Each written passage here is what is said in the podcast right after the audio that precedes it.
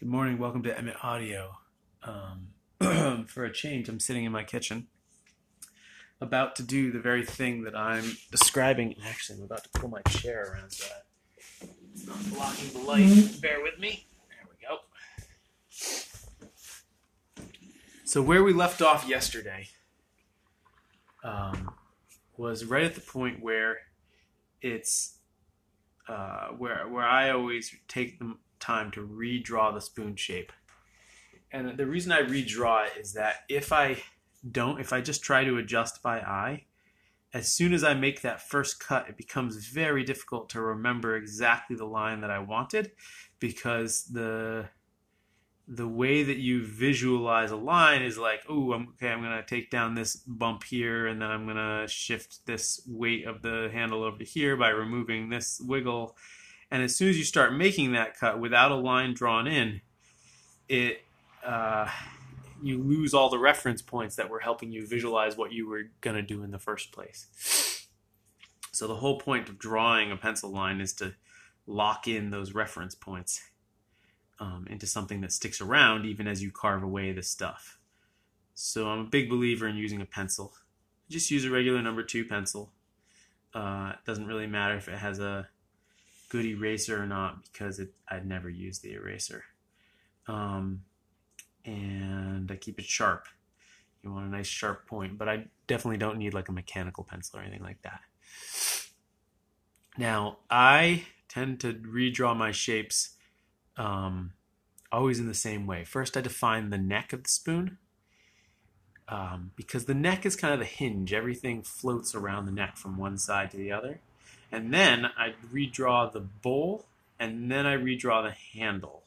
Um, and the reason I do it in that orientation is that usually the bowl has has um, sort of more limitations in that it's probably more lopsided and the handle's usually a little better lined up. Um, you'll notice that I don't try to keep the bowl from being super lopsided when I'm carving. That's okay for it to end up very lopsided at this stage of the game. Um, because uh, because if you try to make it not lopsided, you might end up removing material that you would need in order to get the fullest size bowl that you could out of the remaining material.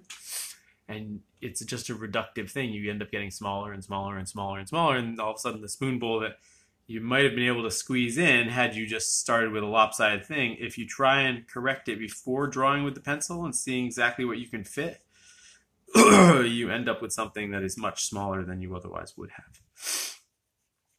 So the other thing that I found that's really helpful is um, well, two things. Okay, let's start with this other thing first. First of all, um, I think it's human nature when you are trying to draw something symmetrically, like a like this in this instance, to when you're trying to adjust something to make it symmetrical, like draw a spoon, a symmetrical spoon shape within a lopsided spoon that exists. Um, I think it's human nature to draw the big side, for the like the side that that has too much material, to try and draw that side first, to try and say, okay, this is how much we're going to reduce this side to bring it down so that it's um, so that it's symmetrical to the other side. The problem is, is that you might not bring it down enough, and once you draw that line, it's very hard to unsee it. Even if you erase it, there's still enough of a line there that it's you can sort of see it I find it much more useful to draw the side with less first. Because if you draw the side with less, you know that whatever you draw on the side with more is going to fit because it has more. So you draw the side with less. That's going to be that's going to truly right off the bat define what you can you know what you can fit within the spoon blank. And then you can figure out what's symmetrical to that on the other side and it will fit because there's more material. The second trick that I found that really helps is to place the side of my hand that's holding the pencil onto my knee and just keep it there and only draw in arcs. Um, you can move your fingers and thumb that are holding the pencil in this sort of not quite 180 degrees, but like th- a third of a circumference. of an arc, and you can adjust that arc. It doesn't have to be, you know, just one. Doesn't have to create a circle, for instance. It can create an oval or whatever. But by locking that into place and only letting your hand describe that one arc, and then rotating the spoon rather than holding the spoon still and trying to move your hand and draw something symmetrical, you're going to end up with much more consistent curve. Um, So, and then when I do the handle, what I do is I sight along the handle and try and figure out where, you know, where I need to remove material from the tip or the shoulder end of the handle so that I get everything lined up nicely with the I get everything lined up nicely with the spoon bowl as it exists now. And once I have that sense, I then draw that line. And if it's a straight line, this is particularly helpful. I then draw that line by simply sliding my hand, not in one single fluid motion, but in a sort of back and forth motion, but sliding my hand along my leg really helps me keep that line straight. Okay, so once I have my spoon redrawn on the blank, it is now time to repeat the first steps with a bit of a wrinkle, though, which is this. While when I start out roughing out a spoon, I generally start with the going around the bowl and then finish doing the handle. um, when I am doing this stage of carving, yeah, I generally do the reverse. I generally start out um, doing the sides of the handle first, bring them down to the shoulders and try and leave those shavings attached. That makes it much easier to then come around the shoulders and and clean up under those shavings. The other thing that it helps with is that when you're coming down the sides of the handle, if the blade pops out of the wood, it runs the risk of hitting the, the shoulder and putting a little nick in the shoulder. If you spent a lot of time very carefully carving around the shoulder at this stage, that's going to be a real bummer if you then put a nick in it and you have to recarve it again. So by doing the handle first, you make it so that uh, there's no danger of nicking the shoulder after you carve it because you've already done the handle. It also is helpful in getting the the neck of the spoon cleaned up on either side. so the way it works, and I'm doing it right now, is you leave that, you get that shoulder cut down as close as you can to the the neck, and you leave it attached. Now, counterintuitively, a very tight but curved shoulder transition, neck transition, is the easiest of all transitions to make. It is easier than a stop cut transition where you have to sort of ask these two cuts to line up perfectly with as little um, as little choppiness as possible. Um, because you're sort of smoothing through one of the previous in this instance you're smoothing through one of the previous cuts with the other cut you're smoothing through the cut that came down the shoulder by coming around uh, sorry, down the neck by coming around the shoulder and slightly uphill in the neck, just slightly. It's also easier to do this than it is to um, do a more shallow neck curve, right? A more gradual neck curve, which is what you, uh, ironically, it's what you often see in beginning spoon carvers that they, they feel intimidated about making that tight curve, but it's actually much harder to do that the shallow curve in most instances because the grain change occurs in that curve. and to ask the to ask the knife to cleanly go through that grain change in a more gradual curve is actually asking a lot more of the knife than to ask it to clean it up in a tight curve. So not only does it look sharper and neater, in my opinion, it's also much easier and faster to clean up a nice tight, tightly curved neck than it is to clean up a more shallowly curved neck. Um, and once you clean up that neck using and and I should say that the the motion when you come around the shoulder and go to clean up the neck, I am using just the tip of the knife. Like the tip of the knife does not extend past the cut that I'm making. I'm using as close to the tip as I possibly can. And that's because you want to use that tip. It's going to let you make that tight curve. Any other part of the blade is going to catch and chatter, but the tip won't.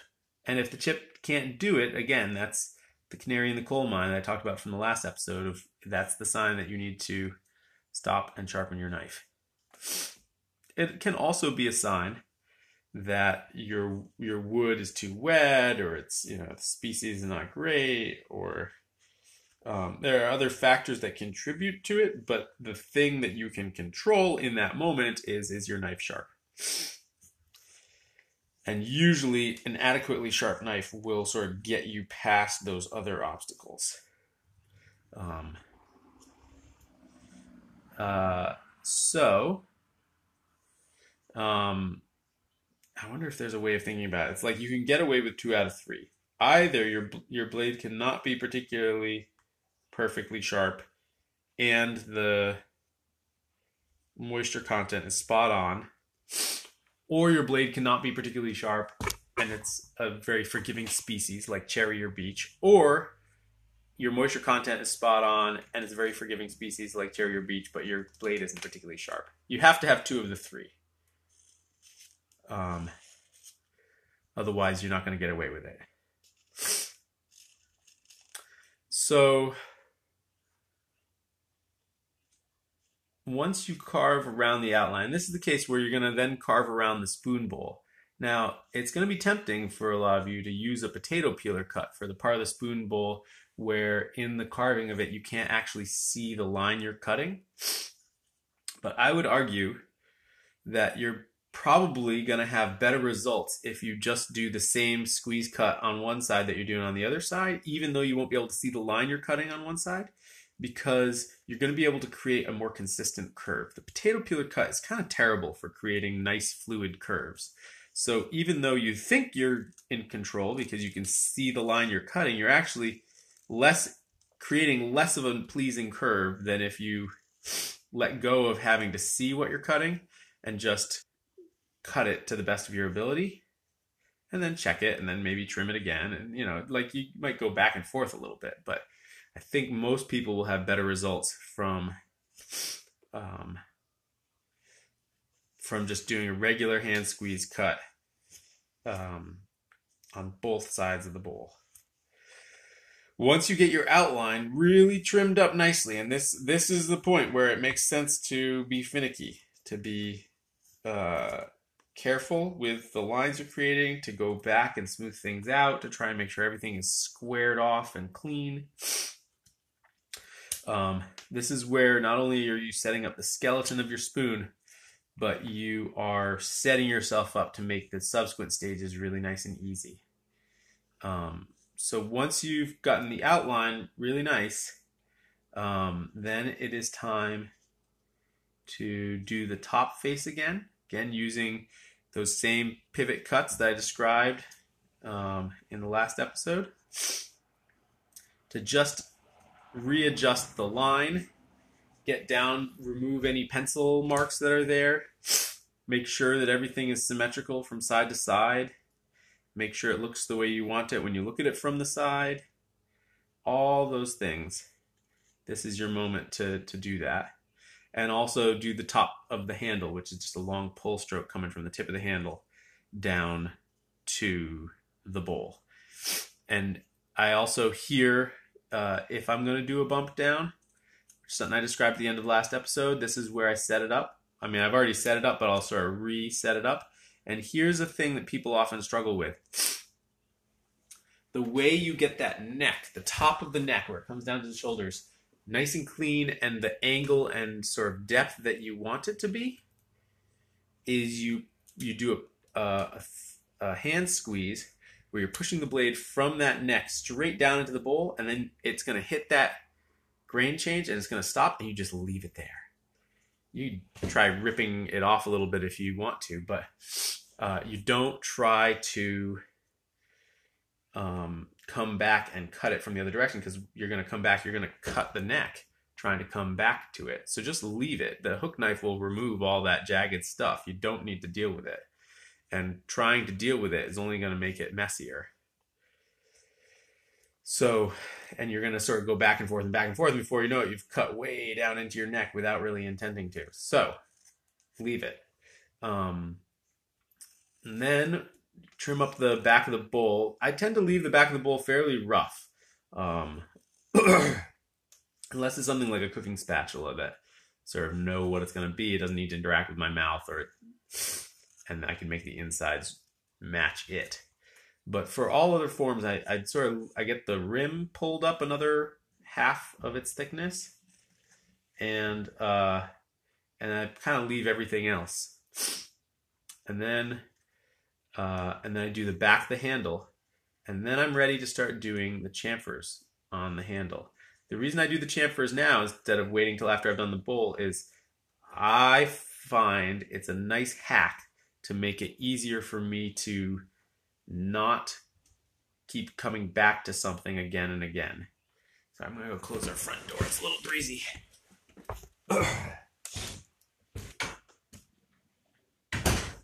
so philosophically, one of the tricky things about spoon carving is when are you done? When do you stop? and this is part of knowing your own tendencies. I know that I will have a hard time stopping if I don't create sort of logical, hard stopping points. So for me, the logical thing to do is to finish the handle now before I move on to the bowl, and that way I am not, I don't let myself come back to it. So once I trim the back of the bolt, again, trying to make sure everything is squared off and even and nice clean line. And this is where I do that brace my uh, hand against my my forearm against my my thigh and then I pull the spoon back. Rather than pushing with my knife hand I'm holding my knife hand still and pulling the spoon back against it.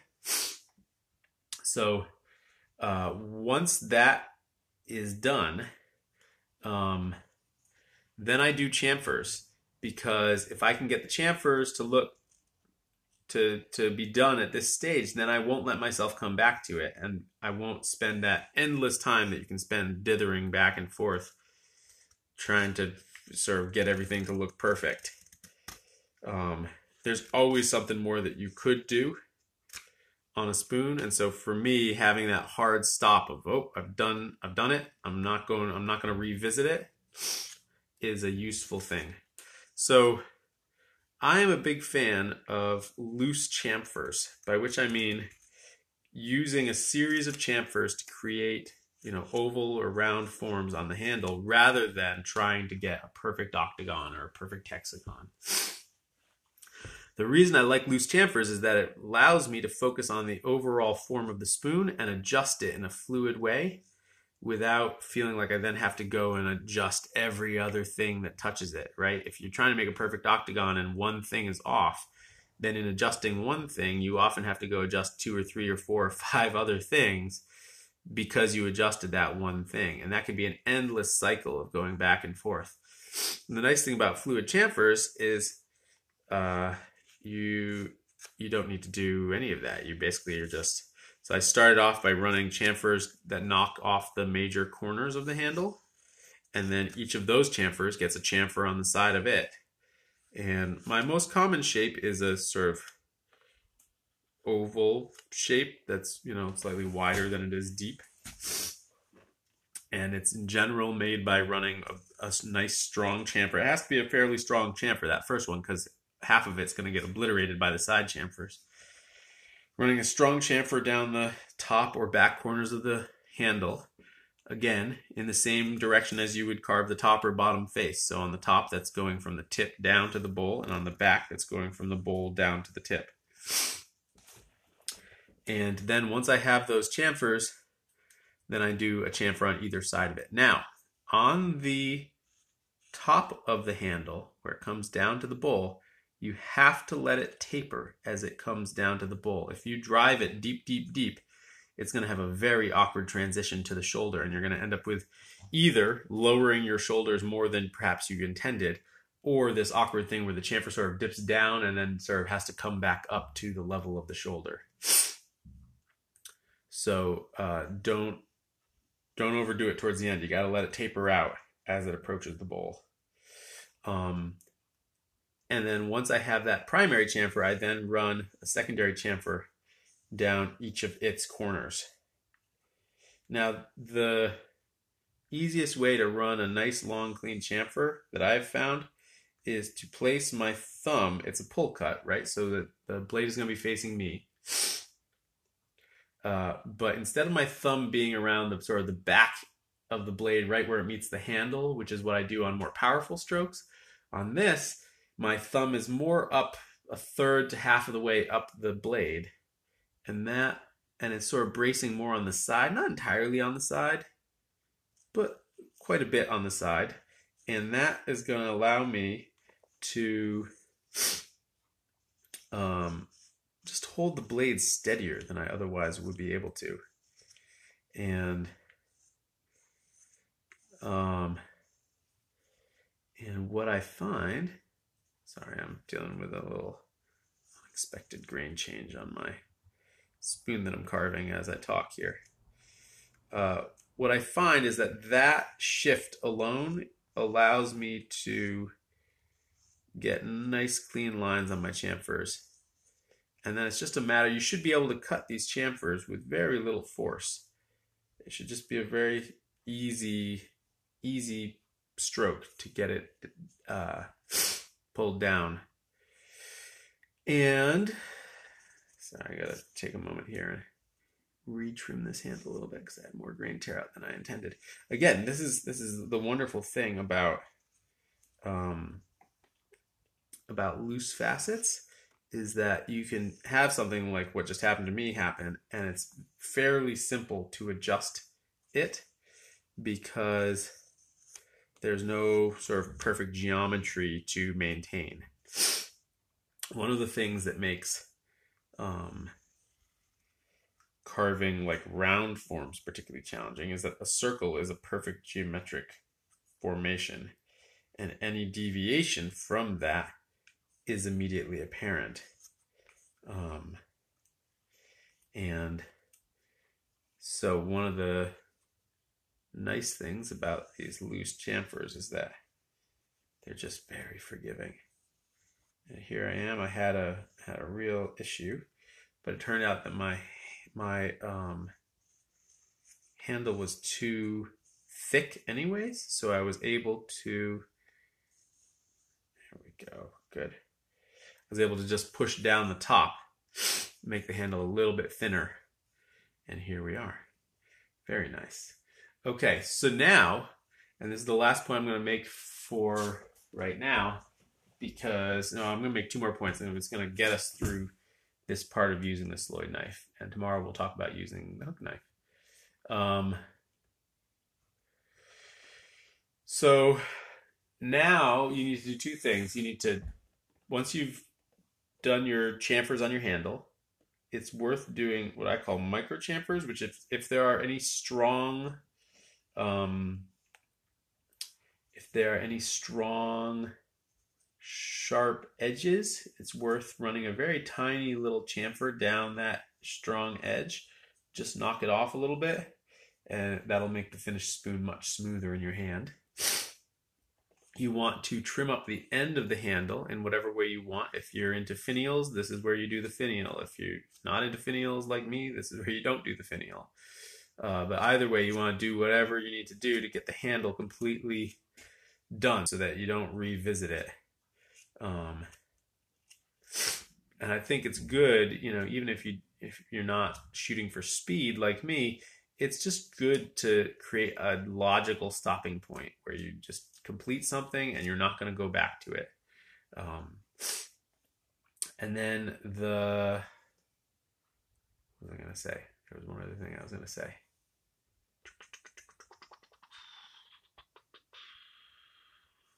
Micro chamfers, end of the handle. I know there was one other thing I was going to say. Oh, yes.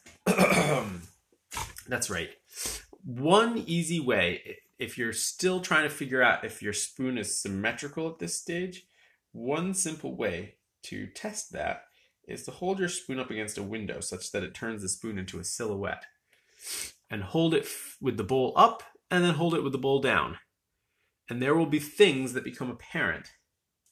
Like I can see on mine, I have the right shoulder of my spoon bowl is just a different curve than the left one. And by reducing it to a silhouette, it becomes easier to visualize what you need to do to change it.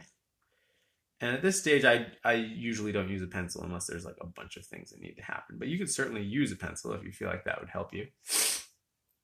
But it's usually just a few little adjustments here and there to the outline, usually of the bowl, but sometimes of the neck transition and that sort of thing uh, it's just very helpful to hold it up so that you can look at a silhouette of it and from there very easily visualize what needs to happen and now is really the time to deal with it before you move on to carving the bowl.